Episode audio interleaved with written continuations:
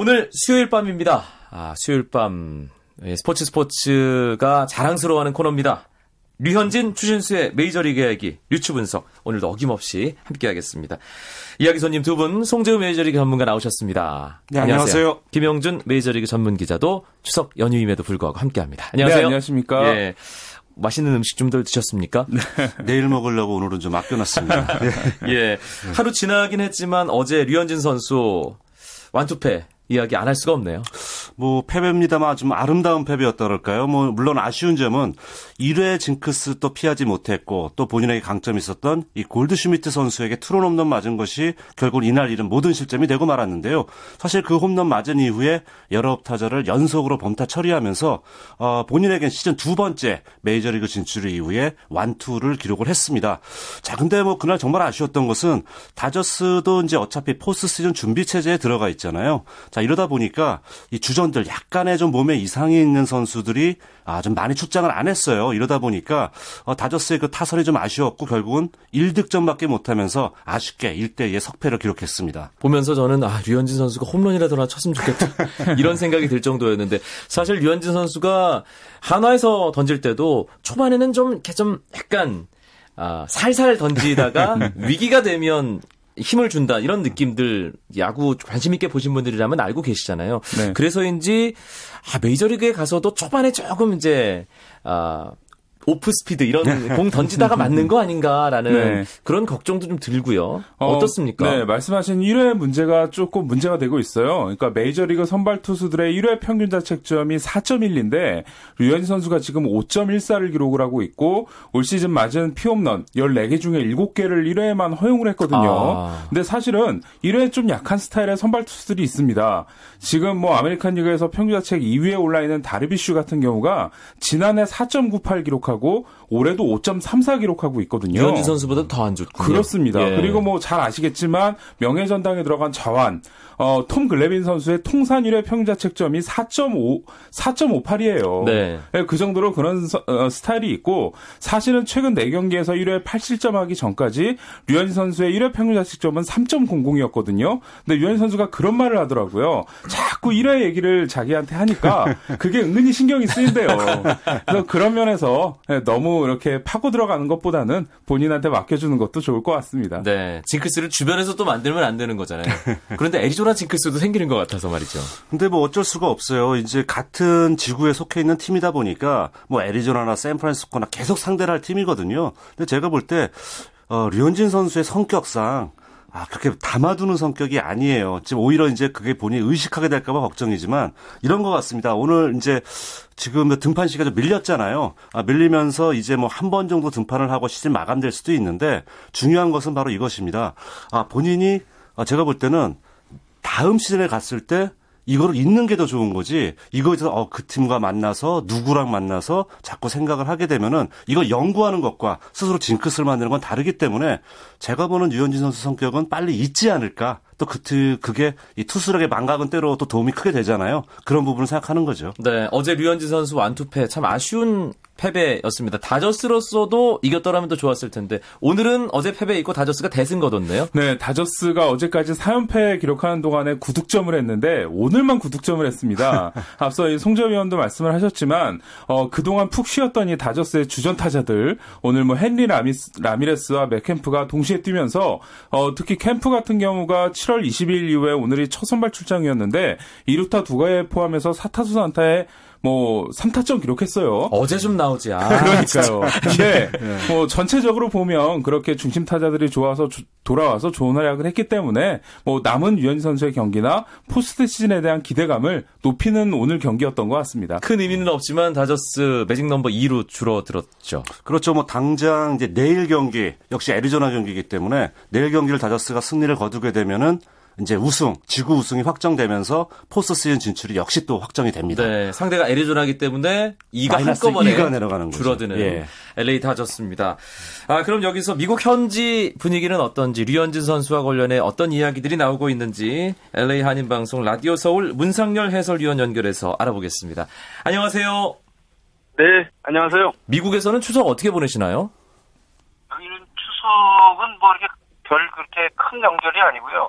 오히려 그 추수감사절 때가 큰 명절입니다. 아, 미국 현지에서는 당연히 추수감사절이 훨씬 더 큰. 그래도 한인 사회에서는 추석을 좀 챙기거나 그러나요?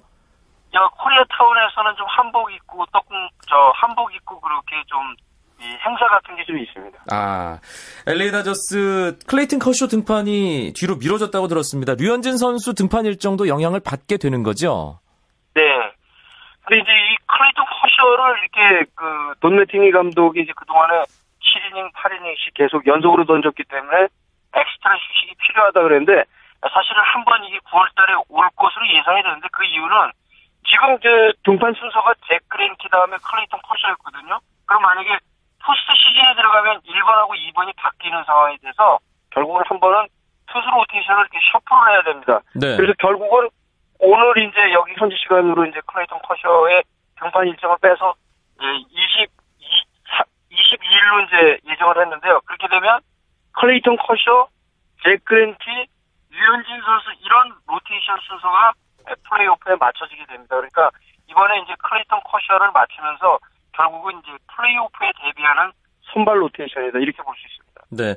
류현진 선수 뭐 메이저리그 진출 첫해 정말 잘 하고 있습니다. 14승 도전에 좀 아쉽게 계속 실패하고 있지만 현재 성적만으로 시즌 마감한다고 하더라도 정말 성공적인 첫 해라고 할 수 있을 텐데 문상열 위원은 90년대 박찬호 선수 이제 미국 진출 초기부터 현지에서 뭐 가까이 취재를 하셨던 분으로서 류현진 선수의 올해 그리고 박찬호 선수의 풀타임 첫 해였던 97년 비교한다면 어떻게 평가를 해볼 수 있을까요?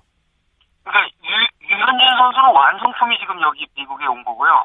박찬호 선수는 계속해서 가능성을 이렇게 보여줬는데 예, 97년도에 박찬호 선수가 풀타임 첫 해였습니다. 그런데 그때 14승 8패 방어율이 3.38이었고 투구 이닝이 191이닝이었거든요. 네. 유현진 선수는 13승 7패 지금 방어율이 3.03에 예, 투구 이닝이 181이닝인데 이 투구 이닝은 사실 이제 박찬호 선수의 사태보다 그 넘을 수는 없습니다. 왜냐하면 예, 이번 등판이니까 다음 이 화요일 날 예, 샌프란시스코 자이언츠 등판이 사실상 정규 시즌 마지막 등판이 될 가능성이 높고 그리고 그 다음에 마지막으로 던져도 5이닝 이상을 넘지는 않습니다. 네. 그런데 이 박찬호 선수는 그 유현진 선수의 차이가 박찬호 선수는 9위는 압도적이었습니다. 그리고 유현진 선수는 경기 운영이 박찬호 선수보다 더 낫다 이렇게 평가할 수 있습니다. 네, 알겠습니다. 미국 현지에서 LA 한인방송 라디오설 문상열 해설위원 연결해서 자세한 이야기 들어봤습니다. 멀리서나마 명절 잘 보내시고요. 오늘도 감사합니다. 네, 즐거운 한가위 되세요. 네. 아, 전화 연결 상태가 오늘따라 조금 좋지 않았습니다. 들으시는데 불편함이 있으셨을 텐데요. 이점 아, 사과 말씀드리겠습니다. 류현진 추진수의 메이저리그 이야기 류추 분석 듣고 계십니다. 송재우 메이저리그 전문가, 김형준 메이저리그 전문 기자와 함께하고 있습니다. 류현진 선수 얘기는 일단 여기서 정리를 하고요. 어, 최근에 정말 정말 잘하고 있는 신시내티 레즈의 추신수 선수 이야기를 오늘은 조금 마음껏 해보도록 하겠습니다. 아, 대기록을 지금 하나하나 만들어가고 있는 추신수 선수예요. 뭐 이미 하나 이제 만들어진 것이 있는 것은 이제 1번 타자 내셔널리그에선 최초죠. 아, 본인이 20홈런 돌파했고 또 100득점 100볼넷. 저도 사실 완지 얼마 안 됐어요. 이제 몰랐었는데 어, 이 기록이 내셔널리그 1번 타자로서는 최초로 나온 기록이더라고요. 네. 또 그러고 아, 그나마 아메리칸 리그에서도 지금까지 통산 4명밖에 없으니까 어, 지금까지 메이저리그 전체에서 다섯 번째로 아주 아주 귀한 기록이거든요. 그러니까 여기에 3할과 20도로까지 붙게 되면 정말 무서운 일이 벌어질 것 같습니다. 네. 어, 추진수 선수 오늘 휴스턴 원정 경기 나섰는데 안타는 아쉽게 없었지만 출루했고 또 득점됐어요. 네, 그렇죠. 어, 추진 선수의 현재 기록을 보면 어, 그 리그에서 볼넷, 출루율, 어, 그런 부분에서 득점에서 이제 2위를 기록하고 있고 2루타 숫자도 5위 상당히 좋은 성적을 내고 있는데 이 부분을 말씀드리면은 뭐 간단하게 해결이 될 것 같습니다. 작년에 신시내티 일반 타자들의 타율, 출루율, 장타율이 메이저리그 전체에서 32, 32, 29위였거든요. 지금은 뭐그 신시내티 일반 타자의 성적이 어떠냐면 메이저리그 전체에서 타율, 출루율, 장타율이 모두 1위입니다. 어. 예. 그 추신수 선수 덕분 네. 그렇죠. 그러니까 지금 어, 추신 선수가 맡고 있는 신시내티 1번 타자가 지난해 대비해서 100번 이상의 출루를 더 많이 했어요. 음, 대단한 기록이네요. 예. 추신수 선수 저희가 이런저런 루트를 통해서 이 기록이 얼마나 대단한 기록인지 좀뭐 다들 조금씩은 알고 계실 텐데 네. 송재우 위원이 잠깐 언급을 해주셨어요. 네. 내셔널리그에서는 처음 있는 기록이고 그렇죠. 아메리칸 리그까지 포함하더라도 지금까지 4명밖에 기록하지 못했다는. 음. 그 사실 메이저리그 통산 최초 추신수 선수가 전무후무하게 보유할 수 있는 기록 도 가능한 거잖아요. 현재로서는. 네, 그렇죠. 그러니까 하나 기록이 있는 게 어, 앞서 이제 그 송조 의원 말씀하시면서 빼먹으신 부분이 300출루가 있거든요. 그렇죠. 네. 그래서 예. 네. 그래서 20홈런 20도루 100득점 100볼넷에 300출루까지 더하게 되면 메이저리그 역사상 최초로 1번 타자로서 그 기록을 달성하게 됩니다. 네. 여기에 만약 추신수 선수가 2009년, 2010년에 했던 3할에 20, 20. 예. 요것만, 그러니까 3할 타율만 더해진다면 그 또한 전무후무한 기록이 되겠네요. 그렇죠. 이미 뭐 300출루만 붙는다고 하더라도 첫 번째 기록인데 거기에 3할타율까지 붙게 되면은 글쎄요. 뭐 이 메이저리그 역사를 1876년부터 보잖아요. 135년 동안 한 번도 안 나왔는데 향후 100년 후에 또 한 번 나올 수 있을지 언제 나올지 모른다는 얘기니까 그만큼 추인 선수가 지금 쌓아나고 있는 게 아주 골고루 어느 한 방면만 잘하는 게 아니라 아주 고르게 잘하기 때문에 귀한 기록인 것 같습니다. 네.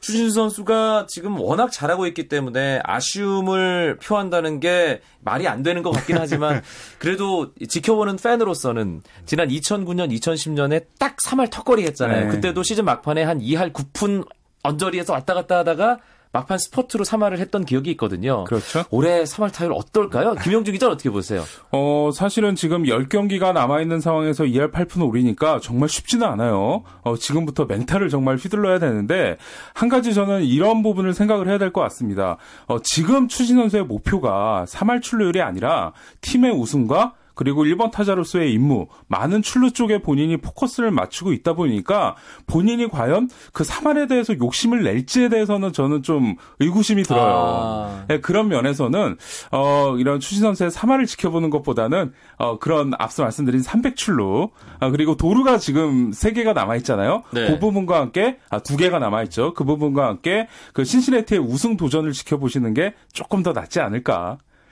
네. 내셔널리그 중부지구 지금 순위 싸움이 워낙 치열한데 그 잠시 후에 얘기를 하고요.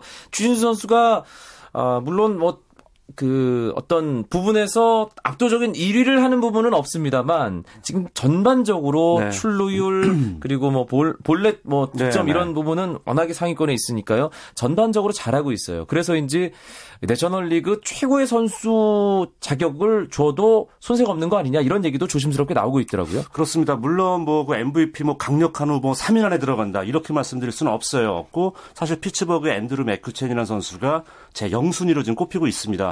뭐 그 뒤에 뭐 컬쇼 같은 선수 꼽혔지만 최근에 좀 주춤하는 감도 있고요. 그런데 그 안에 일곱 명의 선수가 언급이 됐는데 그 안에 추인 선수가 언급이 된다는 것은 사실 MVP는 본인의 성적도 좋아야 되겠습니다만 김영준 기자가 얘기한 것처럼 팀에 미치는 영향이 상당히 중요해요. 그렇죠. 그렇기 때문에 지난해 신스네티 1번 타자 자리 또 지금 올 시즌 추인 선수가 맡고 있는 1번 타자의 그런 기록 비교해 봤을 때 엄청난 업그레이드가 됐잖아요. 이런 게 있기 때문에 추인수 선수가 정말 MVP 후보에 거론될 정도로 아마 국내에서 인지하시는 것 이상으로 현재에서는 오히려 인정을 더 받고 있습니다. 아하. 네. 그렇기 때문에 올 시즌 끝나고 네. FA 계약에서 얼마나 추신수 선수가 대박을 터뜨릴지 그 부분이 네. 저희 셋은 참 궁금한 거고요. 아주 궁금하죠. 네. 예, 그런데 일단은 추신수 선수가 그 포스트 시즌에 나설 수 있느냐 없느냐 그 부분도 또 하나의 관심사입니다. 지금 중부지구 신시내티가 점점점 좁혀가고 있는데요. 오늘 경기 보니까 피츠버그가 패하고 신시내티는 이기고 세인트루이스가 이기면서 세인트루이스가 1위, 피츠버그가 한 게임 차 2위, 거기서 한 게임 반차로 신시내티가 3위더라고요. 네. 아, 이게 끝까지 좀 가봐야겠는데. 그렇죠. 일단 와일드 카드부터 말씀을 드리면, 어, 최근에 워싱턴이 11승 1패 기록하면서 4경기 반차까지 좁혀왔거든요.